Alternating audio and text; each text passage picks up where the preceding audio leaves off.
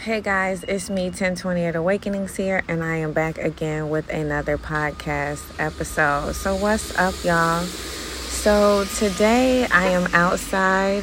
I'm basically having me a little zen time. I've been outside since 5 a.m. this morning. It's been pouring down rain. I've been praying for a rainy day, okay?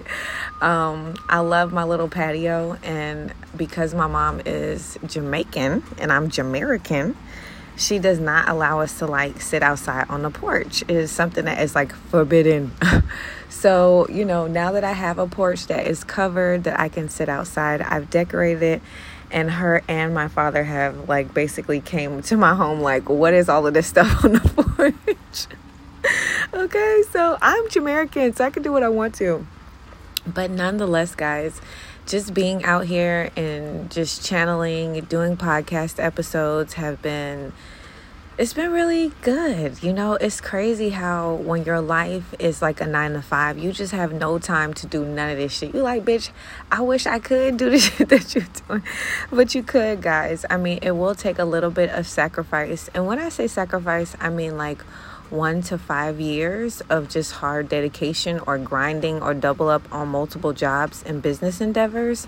And then after that, things will start to move a little bit more automatically. Um, that's what I've been seeing with most millionaires and trillionaires that I've been seeing. Like, they took a year, at least like five to seven years. Honestly, to me, I feel like because the age of Aquarius is here and everything is moving in a whole new direction, that it's taking like way shorter time than that. Okay, because the millennials are coming out here and they're like 20, years old, brand new G Wagon is 20 years old, brand new. Like they're doing a whole new different thing. So I don't even feel like it's really going that slow for five years.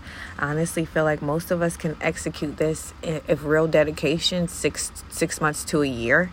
Um, and that's like literally understanding all concepts, cutting away everything that no longer serves you. I mean, you got to be cutthroat, literally a beast, literally just what other people will perceive selfish, it will be like selfless. You know what I'm saying? Like you're really investing in self.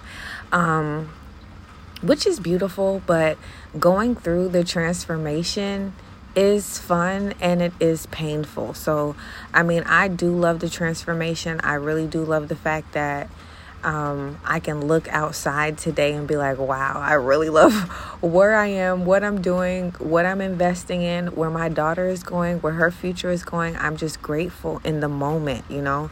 A lot of us don't enjoy those good moments and there's there's a lot of abundance in that. I know you guys are like, "Well, I work so hard and I got to maintain it." No, you have to sit down, you have to enjoy it and you have to embrace it.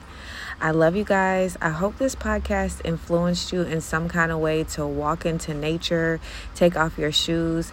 I know most of this stuff may seem like kumbaya, but at the end of the day, it's God made all the stuff that I'm telling you to go back to. So if you're somebody who goes to church every Sunday and does all of that, but you don't go outside, you don't plant, you don't have any plants in your home, every plant that you have is fake, you really need to change your perspective on what's real. I love you guys, and I'll have I hope you have a great day, and I hope this podcast inspired you in some kind of way. Bye.